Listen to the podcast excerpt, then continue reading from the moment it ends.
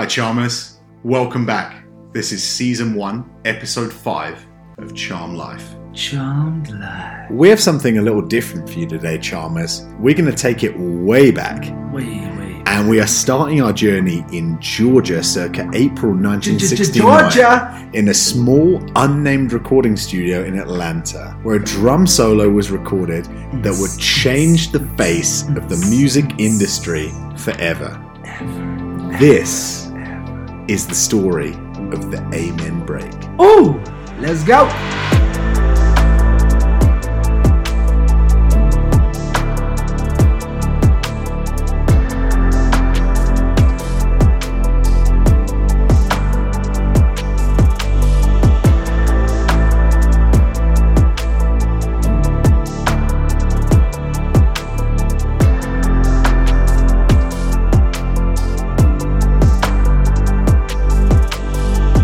Okay, so as I said a few minutes ago, our story begins today in Atlanta, Georgia in 1969. 69. The Winstons are a six piece, multiracial, multicultural band trying to record a B side to their main track, Colour Him Father, which would go on to be a commercial success in its own right at the time, becoming a top 10 R&B hit for 1969 and winning a Grammy the same year. Wow. Okay, so not 69. yeah, and not small fry, right? Oh, it's, it's yeah, decent. Big time, big time. So the fact that this story is about fully about the B side to Colour Him Father is a funny fact in and of itself because this B side almost didn't even happen, mate. The story goes Why? That the Winstons had just finished recording their title track and needed basically some BS filler song, Okay. which was a requisite for any record pressing in '69, and even on a BS is single. bullshit. Bullshit. You basically needed, if you were re- record a pressing in '69, you needed to have a B side to the A side on the record for it to actually play. So like you had, yeah. So you had to, mouthful. you had to literally have two songs. The first one on the top list of the track, which people put in, was your single, and the bottom side was literally just whatever old shit you could cobble together. Records indicate that the band obviously were tired after finishing their A side, and they wanted to just record whatever they could and be done for the day. The lead singer of the Winstons, Richard Spencer, remembers the day uh, with this quote. So, quote, the band didn't really want to rehearse the song. We weren't there to do original. We were a bar band. The guys were a little testy. They wanted leisure time. So I was kind of rushing it. Halfway through the track, the other instruments fall silent as GC pounds away on his own for four bars, and in about 20 minutes, we had a playable song. End quote. Now, what Richard is referring to here is a drum solo the band had actually designed to make the song longer so it could meet the standards of a B side track. Uh, it was played by now legendary drummer G.C. Coleman. The solo of the, the drums would be dubbed the Amen break, quite literally, Wow. because it was the musical break in between the riff and the bridge to the final chorus of the song Colour Him Father, Amen. And it was just that. Yeah, that- literally that just drum- GC pounding away on the drums. That and drum dude, to an- yeah, to answer your question, I have the audio. Let's listen to the drum solo Yes, so you can see what he's hearing. Let's go.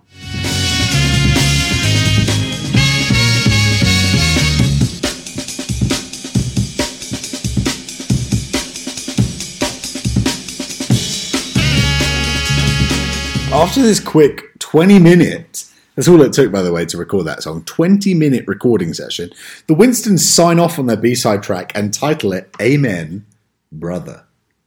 Okay? And basically, Amen, brother. That is that. As we already said, the A side, Colour Him Father, received acclaim. And it looks like the B side did its job, which was to act as a foil for the supposedly superior title track. Okay. Now, you would think that after a Grammy and a top 10 hit, the Winstons would be on the up. However, what happened next is nothing short of tragic. The Winstons actually disbanded just eight months later Oh, no. in 1970. They cited their reason for parting ways as, quote, a lack of gigs. But Bright, as always, They were gigging? there's a story behind this simple reasoning. No, of course there is. You see, the Winstons, as we've noted, were a multiracial band, which was fairly rare in 1969. Yeah, and this sure, played a yeah. huge part in their disbanding. Yeah. Atlanta in the late 60s was a tough place not only to live as a person of color, but also to even associate with someone with darker skin in public. From what archival So shitty. yeah, from what archival interviews and documents I can find, the Winstons cite their lack of bookings down to the fact that you had three African American men paired in this band with three white men, and the community at the time basically wouldn't tolerate it. I mean, for me, that's a fucking disgraceful treatment of a Grammy winning band. I mean, you, you. You agree? Yeah, man, I fucking hate our fucking society back then. There's so much, So much wrong with it, huh? dude. Yeah, I know that we talk about it in a later episode, Yeah. but like, yeah, I mean, just the racial. Yeah, it's, we, we, we've got some shit to say, but uh, it, it, it's dude. just disgraceful that the fact that these guys could win two of the biggest accolades as a six piece mixed race band that you could ever win, Yeah. and then all of a sudden are basically forced to disband because their local bars, music halls wouldn't had said. Sorry, you, Yeah. this not the kind of color that we want. It's shit, fucked man. up. Well, even to that point too. Like, I mean, such a big band, those many accolades. How many people actually even know who they are? Here we go. So, Yeah. For 15 years, mate, that would be that. The Winstons disbanded, they moved on with their lives, and the Amen Break, which we spoke about as the drum solo we played, basically lived purely as an element in a B side of a shelved record. Okay. But what we've seen in previous episodes of Charmed Life is that history has a funny way of knocking things loose. And in 1986, this is exactly what happened with Amen Brother. Ooh. So fuck, almost twenty years. Yeah, it's funny how things work, huh? I've got a straight up Wikipedia quote here which perfectly explains how Amen Break, the Amen Break, even made its way out of the archives at all. So, quote In the 1980s, with the rise of hip hop, DJs began using turntables to loop drum beats from records which MCs would rap over. Hey. In 1986, Amen Brother was included on Ultimate Beats and Breaks, a compilation of old funk and soul tracks with clean drums intended for DJs. End quote. So, in context, this is basically, which is what I understand, the 1980s equivalent of a beginner drum kit set being used in like Fruity Loops or Yeah. Logic. no, like something like that. Where, the where they're like, oh, here you go, here's the bangers from like the stuff that you can sample for but free. it's the ultimate sample. Yeah, and it's just something that beginners would pick up and Yeah. learn how to compose a break or a beat with. So it was literally like, okay, you want to be a DJ? It's 1981. Here you go. Here's a like a, a kind of box Little kit of like the best kit. breaks. Yeah. And what's hilarious is that everyone jumps. It's not like now where like you have Logic, you have Fruity Loops, you have all these different like uh, I guess production options that we use. Right. If I put out like a, a 4-4 kind of drum beat with the typical unfiltered hits that were available to me from a kind of basic kit, Yeah. people wouldn't listen to it because they go, "Oh, no one's he done fuck all with that." But at the time in the eighties, it was a completely different thing, and everybody used ultimate breaks and beats. I mean, everybody, and I'm going to tell you about it Okay. right now. You fucking better. I fucking will, dude. Tell us about it, Charles. So, who takes the accolade for the band to first use this compilation to good effect? Everything I've found points to Salt-N-Pepa, the singers of Push It. Yeah, baby. You know that song? Of course. Ah, Push It. Pump push it real Push it good. Real good. Uh, uh, uh, uh, uh, uh.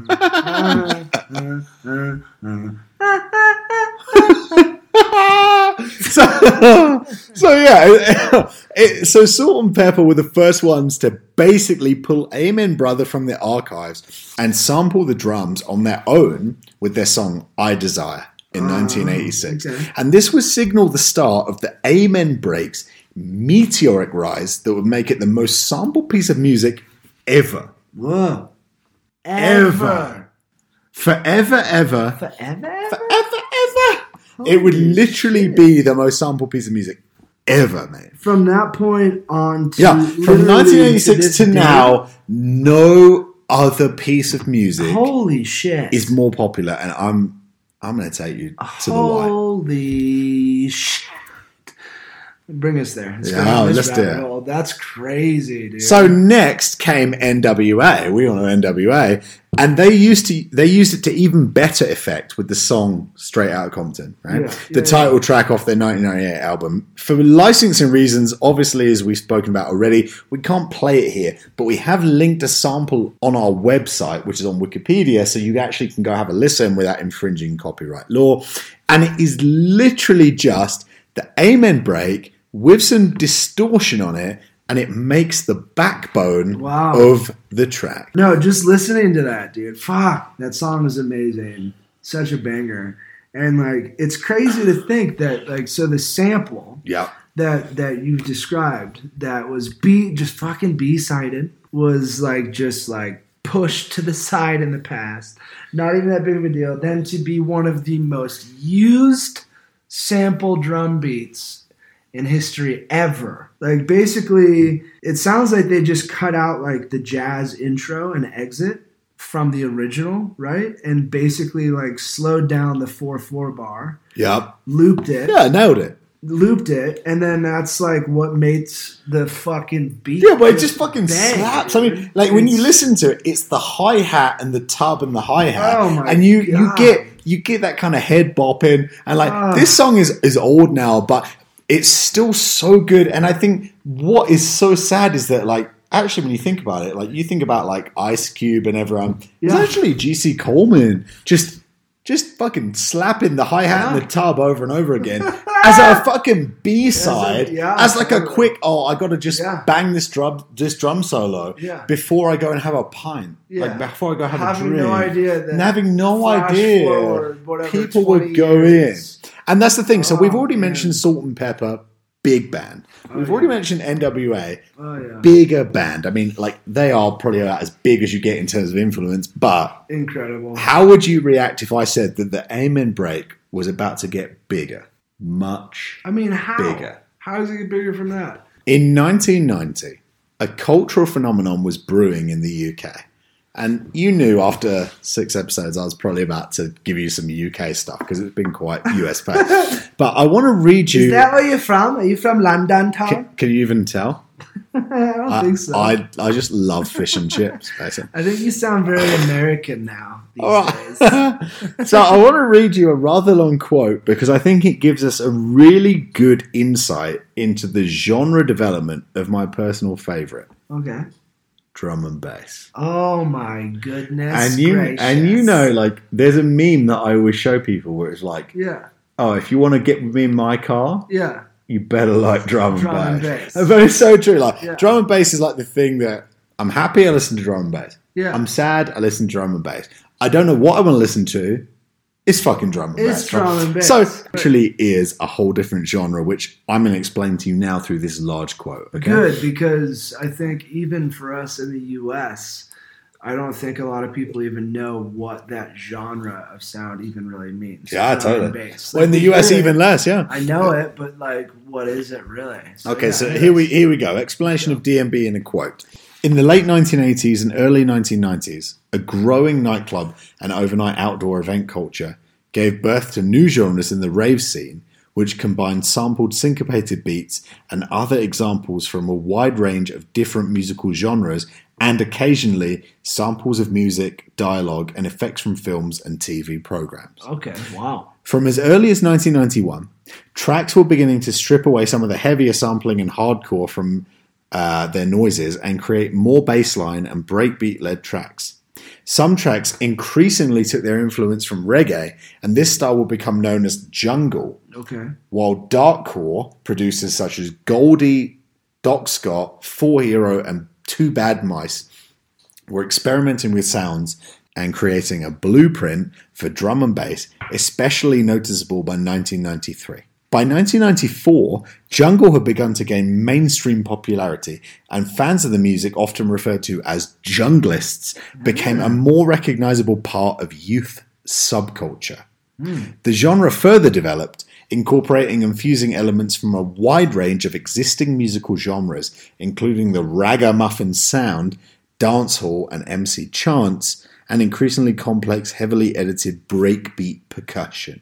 Despite the affiliation with the ecstasy fueled rave scene, Jungle also inherited associations with violence and criminal activity, both from the gang culture that had affected the UK's hip hop Oh. scene and as a consequence of Jungle's often aggressive or menacing sound and themes of Oh. violence in the choice of samples. Wow. However, this developed in tandem with the often positive rep of the music as a as part of a wider rave scene and dancehall-based Jamaican music culture mm. prevalent in London.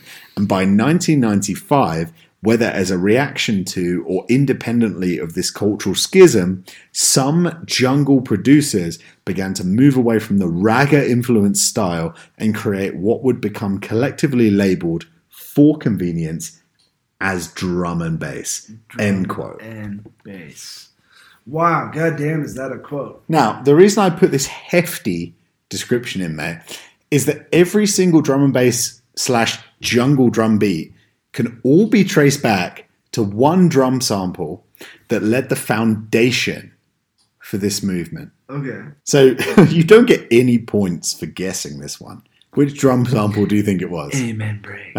there he fucking goes. I mean, like, come on, dude. It's it's unbelievable to think that in 1969 they record this fucking drum track as a filler, as a B side, and it has literally years later turned into a genre. But it's transcended genre because he's got hip hop, it's true. he's got jungle, true. he's got drum and Right. bass, he's got breakbeat.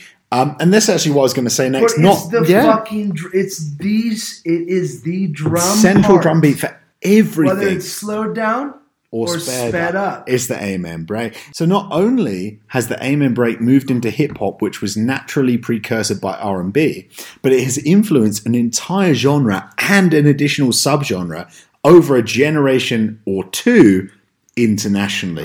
I mean, I defy you to name a sample that even comes close. And once again, it's not even really been altered apart from speed. Here's a small clip of a classic jungle beat so you can hear what I mean. Okay. Okay. So I'm going to play it for you guys right now. play classic.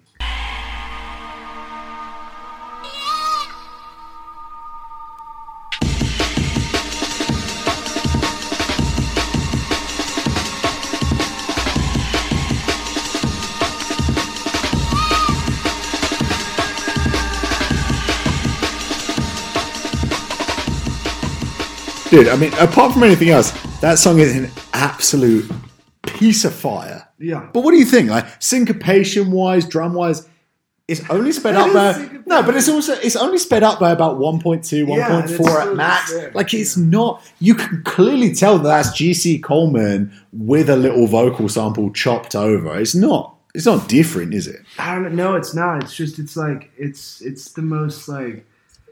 I don't know. Lack of a better word, just profound to think that one moment in time, so long ago, in a studio, the drummer records this one thing that will then be used over and over and, And over again. No, I mean, and, and and in so many different yeah. Songs Yeah. and so many different I, I, genres. it's it's so crazy for me to think That's that such a trip, one dude. man, one drummer. GC Coleman, made Wow. two genres that are my favorite. So, Wow. you know what's crazy? Well, and I guess not crazy, but something I wanted to just tell you now at the halfway point. Yes. I know I said that this was something a little different today, Yeah. but you know me. Yeah, that's what I do. Tell me more, yeah. Sorry. Sorry. I love to bring it back to the legal drama. Okay. Of course. And the Winstons some shit with all that. the shit. Winstons did not get a single Oh, no. cent Oh, for any no. of this. That's right, mate. The band, Oh. and in particular the talent of GC Coleman, the man we've been waxing oh, lyrical about, he got absolutely nothing. After breaking up, despite single handedly launching multiple genres with the Amen break, GC did not get paid one cent past the year that his Grammy was awarded. which is so awful. Just as a statement because of the truth in it, but also even more awful because they broke up because in the times Mm. There was such Yeah. bullshit going on with race. One hundred percent. I mean, so it's like they got slowed down then, and then even now, and in between all that time from then to now, yeah. lost out Yeah. on so and, much. and, and I will say that sampling Ah. in the late 80s, mate, it was a grey area for sure. Okay. It's Sure. nothing like the permission driven landscape of today that you and I know. Okay. Yeah. Richard Spencer, the lead singer of the Winstons, didn't even know his sample had ever been used until 1996 when a record label executive contacted him to ask if he could have the master copy oh of god! the Amen break in '96. in 96. Holy So- shit. Well, I mean, let's just go back. Color Me Father was was sixty nine, Right. as was Amen Break. Right. So basically, what they're saying is for for you know two decades, Yeah. almost three, Yeah. he had no idea, and understandably, he immediately condemned its use as plagiarism, saying, "quote." Heart and soul went into that drum break. Now these guys copy and paste it and make millions. Yeah, End wow, quote. yeah. He Yeah. is 100% right. I mean, there were no real sampling laws internationally protect he and his bandmates at the time. In all honesty, until the Beastie Boys released and cleared legally their album Paul's Boutique in 89, which was a whole album made up of samples, Right. nobody in the industry was pulling in the same direction. And what this meant was that most infringement cases, barring like two before yeah. 89, Yeah. were ever looked at. And this includes Winston's claim. He filed the claim and they said, I'm sorry, our laws weren't set up till 89. Ugh. You're exempt from this claim. Now, the actual drummer, G.C. Coleman's story in particular, mate, it's fucking gut wrenching. I mean, he died in 2006 Oh, no. after developing a nasty drug addiction and he was living homeless on the streets of Atlanta. Oh, man. And it, what's sad is from talking to the remaining band members, it seems highly unlikely that he ever knew even 1% of the impact he made on world music. Right. So he died Oh, thinking he recorded so the Amen. Break as a joke, like as a Yeah. B side. Um, and later in Richard Lewis Spencer's life, the lead singer, who, you know, at this time is the only living member of that band, yeah. his stance did soften slightly. Okay. Okay. Now he says in 2015, quote, "It's not the worst thing that can happen to you. I'm a black man in America, and the fact that someone wants to use something I created, Mm. that's flattering." End quote. Now I will go on record. I don't know what you think. I'm sure I'm going to hear it. I'll go on record and saying that this smacks as a perspective from a different time. I mean, far be it from me to even remotely understand what Spencer has gone through in his life, but Yeah. what these guys achieved and made, they should be absolutely revered and rewarded for what they birthed. Definitely. And even Yeah. if it was a happy accident, as they've described, so few people even know its origins. I mean, you tell me what you think, but like for him to say, "Oh, I'm a black man," and so therefore, like it's nice that they heard it. Like he was literally, bar none, in the UK especially, he made one of the biggest subgenres that ever existed. Yeah. It's in the same way that you could say that R and B was birthed. It's like Yeah. that level of genre creation that one breakbeat, one syncopated Yeah. drum beat Yeah. takes on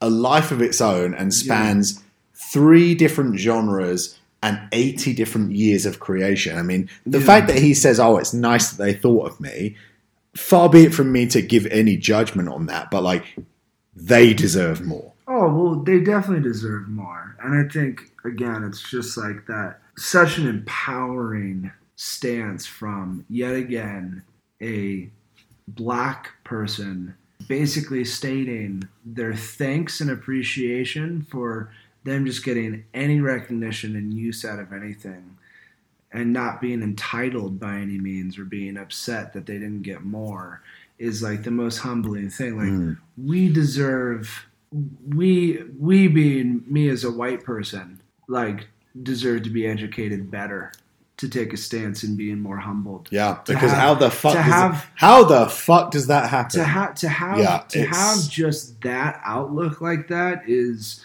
incredible like i i it's it's it's it's unbelievable like it's so humbling for him to just say something like that. It's like a life lesson to hear a stance from like someone say something like that because as a black man, the other things that he and black people have had to deal with in society have been so fucked hmm that of course for this one little thing that you and I are sitting here going, this is crazy that they've got barely any Yeah, but it's, it's a drop in the bucket compared to what to they, they've everything described. else, Yeah, yeah, right. totally. And so and again, we, we can't even begin to unreservedly kind of apologize No, for what we've seen. yeah, but what I what I would say in reference to this subject directly Yeah. is clearly people around the world agree with what we've said Yeah. because and again i'll never end a story on a bad note because i just i love to see the smiles is Yeah.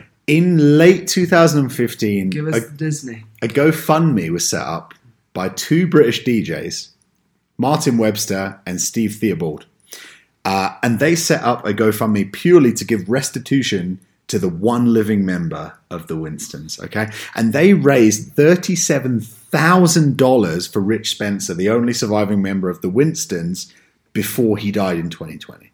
So he had five years to essentially enjoy the money, Barely Um, any fucking. which is barely nothing. But what is nice is that, and it, both these guys have said that drum and bass was their pure bass like influence. So the fact that they Yeah. looked at it and went, you know what, the Yeah. father of this, because GC Coleman's been dead for a long time. Right. Let's at least give his good friend, his bandmate, Right, right. something to live off of. That that's commendable, even with the horrors that went before. Yeah. And so I think what it brings us to, Bryan, naturally is the big question, which is because it has to be a bit different this week because it's not about an actual musical celebrity because they're all deceased. So what we have to say really is why the Amen break? Why that sample Right. above all others? Why is that charmed? Why does it still linger? And I think Richard Spencer nailed it when he said, quote, there's something about the groove of that break and especially the way people chop it up. For me, it's this perfect blend between something very organic sounding and very robotic sounding at the same time. The rhythm itself is syncopated, so there's loads of variations on the drums you can derive from sampling the original break. It's Right. really conducive to chopping and rearranging. It also sonically has this punch that makes it unique. Okay. End yeah. quote. Wow. I mean, you agree, right? Yeah. It's quite special. Yeah. It takes a, a fucking 8.8 second drum loop Yeah. that, that most don't even know it's transcends happening. that transcends almost a century. Yeah. It, it's got to be special, and I think Yeah. we have to just say, charmed or not isn't the question tonight, but it wasn't dumb luck that put the Amen break into over twenty thousand Pure talent. songs. Yeah. 20,000. It was those qualities that made producers unable to resist using it to push forward new genres. And while the Amen Break story has tragic elements that do highlight racial inequalities that still exist today, Yeah. the sample itself can only be classified as living the most charmed of lives because Oh, yeah. it has just i mean if you think that 20,000 separate producers have said this is me i'm in Yeah. For sure. i can't come up with a better drum beat i'm in you think that 95% of drum and bass producers have gone I guess I'll stick with the syncopation of Amen Break Yeah. because I can't do better. Yeah. That that to me just is like not only does it do justice to the memory of GC Coleman and all of the Winstons, Right. but it just highlights the fact that you don't ever know what if what you create is going to become special. And that is exactly what we are talking about with the Amen Break because it is just an unbelievable piece of music that came about because six men wanted to sack off a session early and go and have a beer. And so when people talk about, oh, I don't know if the music I made is good enough, how will you ever fucking know? And how will you ever know if it's a charmed piece of music or not? Yeah. You don't know. And and in the same way that art becomes famous 300 years after it's painted, G.C. Coleman's work Yeah. has become more prominent. And by our podcast and others, more famous than it ever was in his lifetime. And you know, wherever you are, GC, we wish you all the best, my man. Yeah, I was, yeah. This is a big passion of mine. Bryan knows drum and bass is like yeah, my, it. my holy grail, and I just if I if I can if, if if I can even bring you guys a tenth of the passion of what we think about it, we'll have done our job and we'll have done their memory justice. So please, Yeah, well said, dude. I mean, that's it. And like looking into it in a completely different lens and having no idea, and you being the obsessive weirdo that you are, with drum and bass, yeah, and you teaching me this and telling me this and sharing this with with our listeners is is phenomenal. And I think it's so heartbreaking to think that the the battles they faced in the racial injustice happening then and the sample being in quote that has been used that it was just cut and spliced and repeated and then just mixed to a different tempo and reused over and over again to make such a huge impact on so many different genres is incredible. And like you said, it's it's um, unbelievable to a certain degree to think that one little moment in time and one drum beat and one whatever talented person bringing one sample of their Yeah. musical essentially a session musician. Yeah. just slapping some things down that just It's- became it's the incredible. predecessor for all modern dance music Yeah. is just it's beyond comprehension. It's it is, and it's why it's this is such a cool topic, and it's something that I hope people um, take from this and go into research on their own more. And again, because it really we our sources are a great starting point for you guys. It Yeah. literally anything that you want to see on our website, yeah. just click charmlifepod.squarespace.com yeah. Click the sources page is right there. And you guys can see for yourselves where we've got this info from. You can find a bio on gc on lewis on all of the people that we've spoken about today and more importantly understand that what we're talking about is something that should be revered we've, we've given you a lot of topics Absolutely. lil nas x jai paul even the beach boys to an extent modern pop that you can either laugh or love right yeah this is something where go and donate to the GoFund. Give it to Oh, his yeah. family. Yeah, give it to to somebody that actually fully deserves it. Because if, if you're up in heaven and you've birthed three, three genres, you should be the fucking right hand of somebody. Yeah, I'm you know, sure- I'm sure and, that and that's really where we're going to end it today, Yeah. Charmers. So if if you like what you heard, please share, comment, Yeah, sure. like, subscribe. Make sure that you give it to everybody you know. Uh, tell them about GC Coleman. Tell them about what we've spoken here today. And next week, we're going to have a social drama for you that spans 150 years. In the meantime, comment, like, subscribe, and share. We're actually working on a Patreon for you guys right now, that's right which is going to have it's going to have merch. We've got T-shirts that say "We've Yeah. got Bono." The fucker never turned up. The fucker never He'll be turned here up. one day. But we we have it fucking regardless. So, if you're even remotely interested, give us a follow. We're going to send you updates. You'll be on our mailing list. We'd love to hear from you. And until next time, stay safe out there, Charmers. stay charmed Good night. much love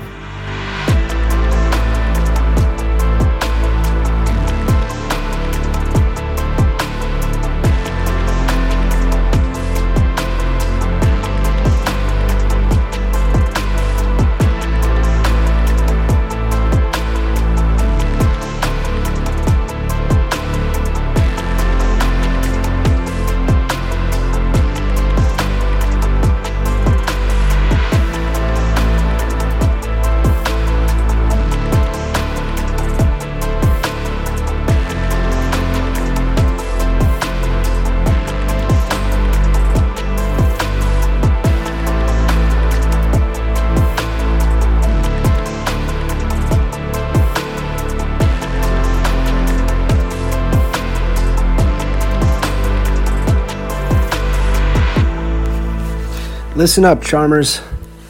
Charm Life is a Spiritual Critters limited production. All content constructed and performed by Charles Cameron and Bryan Nunes. That's me. Post production and editing by Charles Cameron. All music played in this podcast is licensed under contract.